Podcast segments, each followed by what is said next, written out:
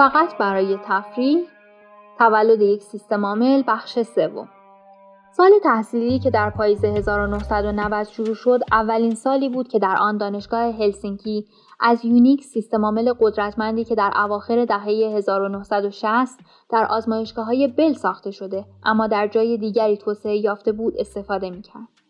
در اولین سال تحصیل من ما یک وکس داشتیم که دارای یک سیستم عامل VMS بود.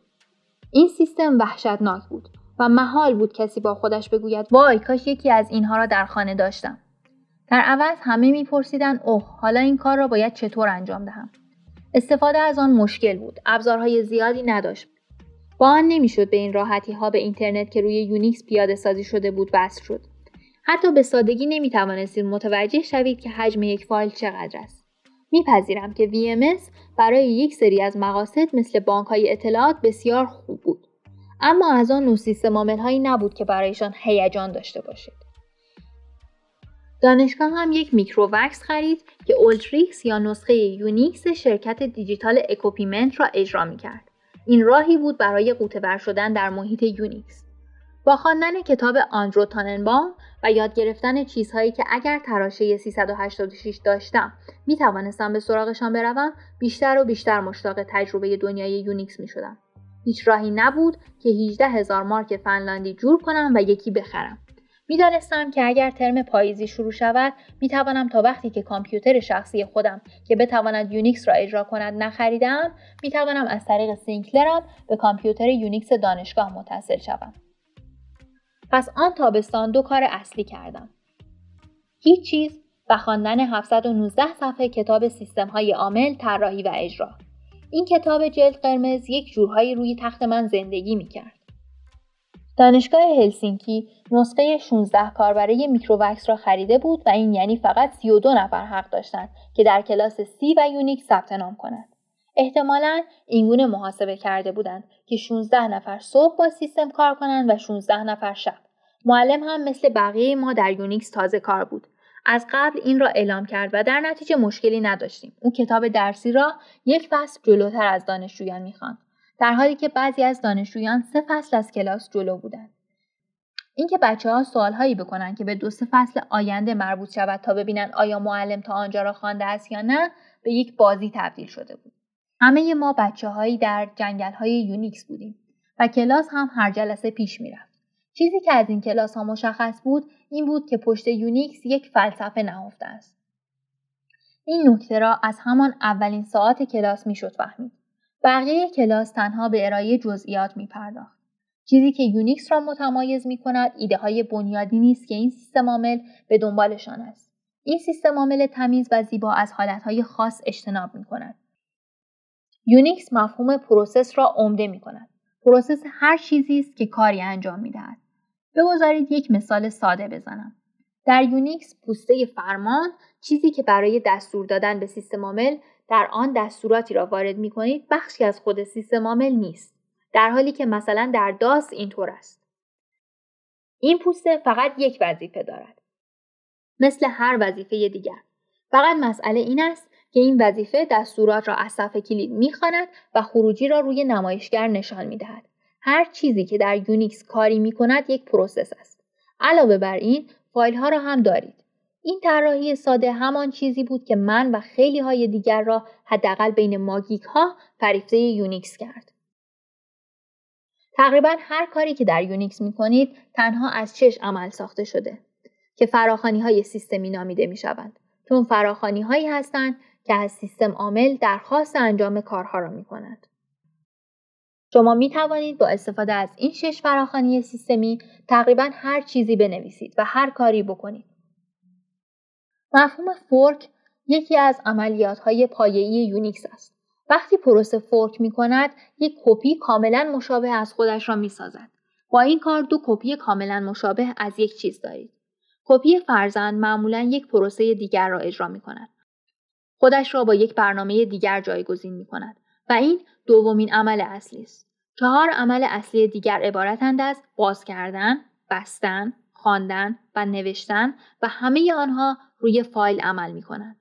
این شش عمل اصلی عناصر تشکیل دهنده سیستم عامل یونیکس هستند.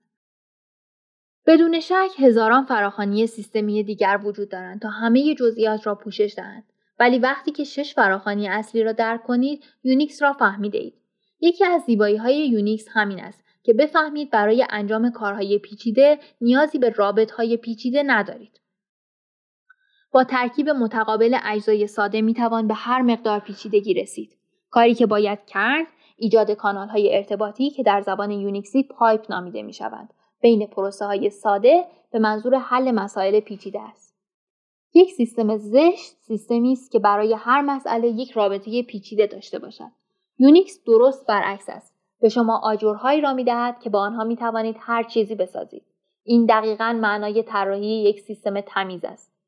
همین مسئله در مورد زبانها هم صادق است. انگلیسی 26 حرف دارد که می توانید با استفاده از آنها هر چیزی بنویسید. در مقابل چینی را داریم که برای هر چیزی که بخواهید بگویید یک علامت مجزا دارد. در چینی با پیچیدگی شروع می کنید و امکان ترکیب چیزهای پیچیده با هم بسیار اندک است. جریان شبیه رویکرد VMS است که برای هر کار عملیات پیچیده و جذابی دارد. اما امکان استفاده از این اجزا به شکلی جز طراحی اولیه وجود ندارد.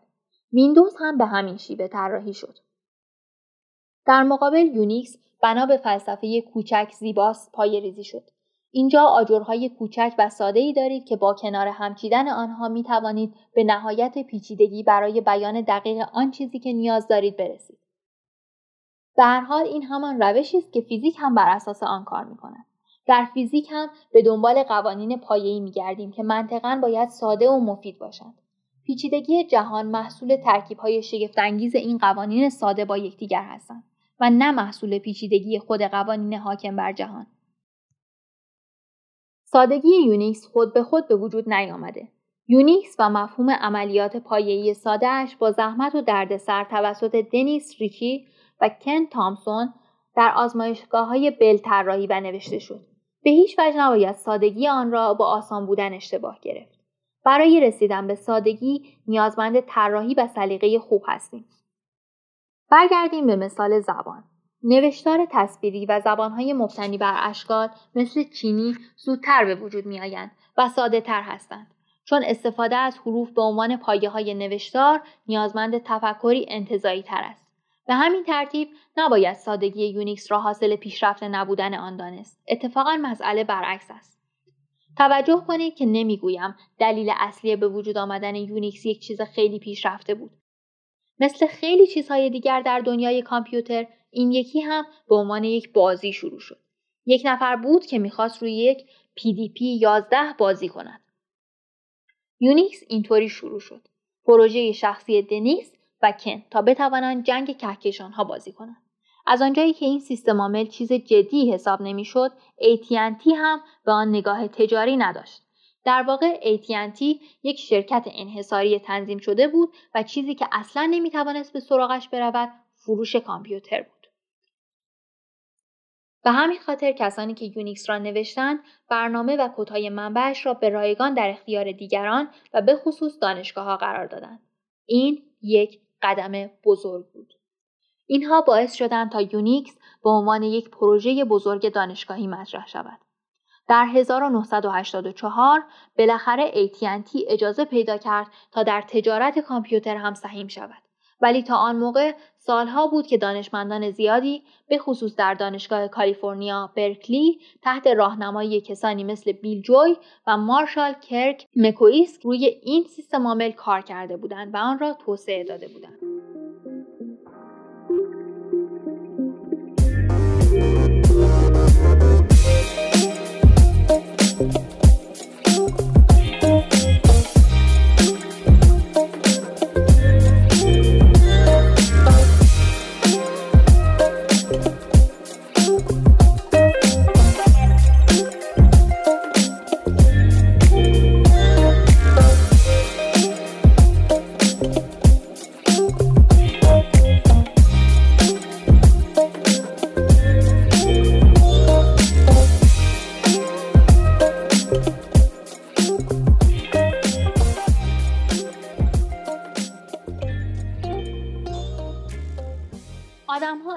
برای مستند کردن کارهایی که می‌کنن وقت چندانی صرف نمی‌کنن.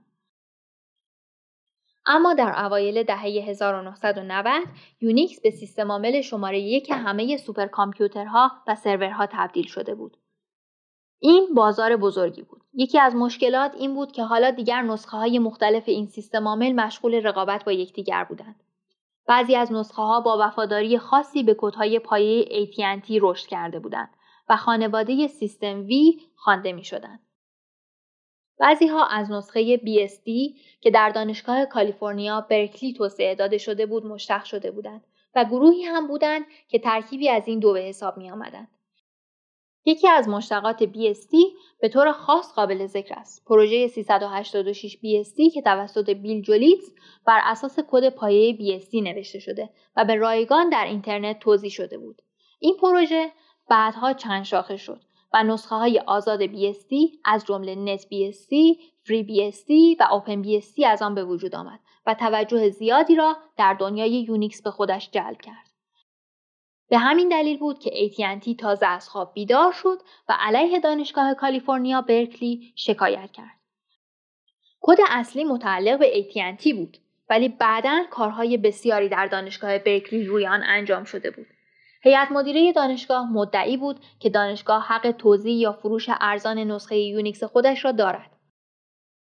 آنها نشان دادند که آنقدر کد را تغییر دادند که عملا دیگر ردپاهای بسیار اندکی از کد اولیه در آن باقی مانده است و بسیاری از قسمتها بازنویسی شدند. این پرونده حقوقی بعد از اینکه شرکت ناول سیستم عامل یونیکس را از AT&T خرید با توافق بسته شده. البته به این شرط که بخشهایی از کد که AT&T به شکل عمومی منتشر کرده بود از برنامه حذف شود. در این حین این دعواهای حقوقی دستاویزی شد برای یک بچه جدید تا با استفاده از فرصت رشد کند و پراکنده شود. عملا این مهلتی بود برای لینوکس تا بازار را تصاحب کند. البته دارم از خودم جلو میافتم. حالا که از موضوع پرت شدیم می‌خواهم یک نکته دیگر را هم توضیح دهم. یونیکس مشهور است به اینکه آدمهای عجیب و غریب و حاشیه‌ای دنیای کامپیوتر را به خودش جذب می کند. علیه این شهرت نمی شود حرف زد چون درست است.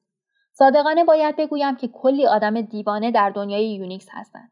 نه دیوانه های زنجیری. نه از آن دیوانه ها که سگ همسایهشان را مسموم می کنند. منظور آدمهایی با شیوه زیست بسیار متفاوت است.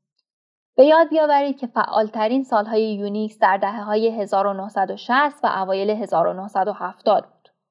دوره ای که من در سبد لباس چرک های آپارتمان مادر بزرگم خواب بودم. اینها آدمهایی بودند که از گل نیرو می گرفتند. البته آدمهای فنی. بخش عمده فلسفه یونیکس باید آزاد باشد.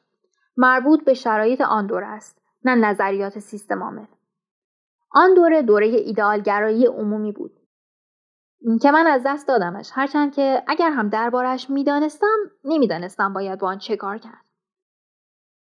و باز بودن نسبی یونیکس هر چقدر هم که به نبود انگیزه های مالی مربوط شود باعث شده بود تا این سیستم عامل برای آن مردم جذاب شود.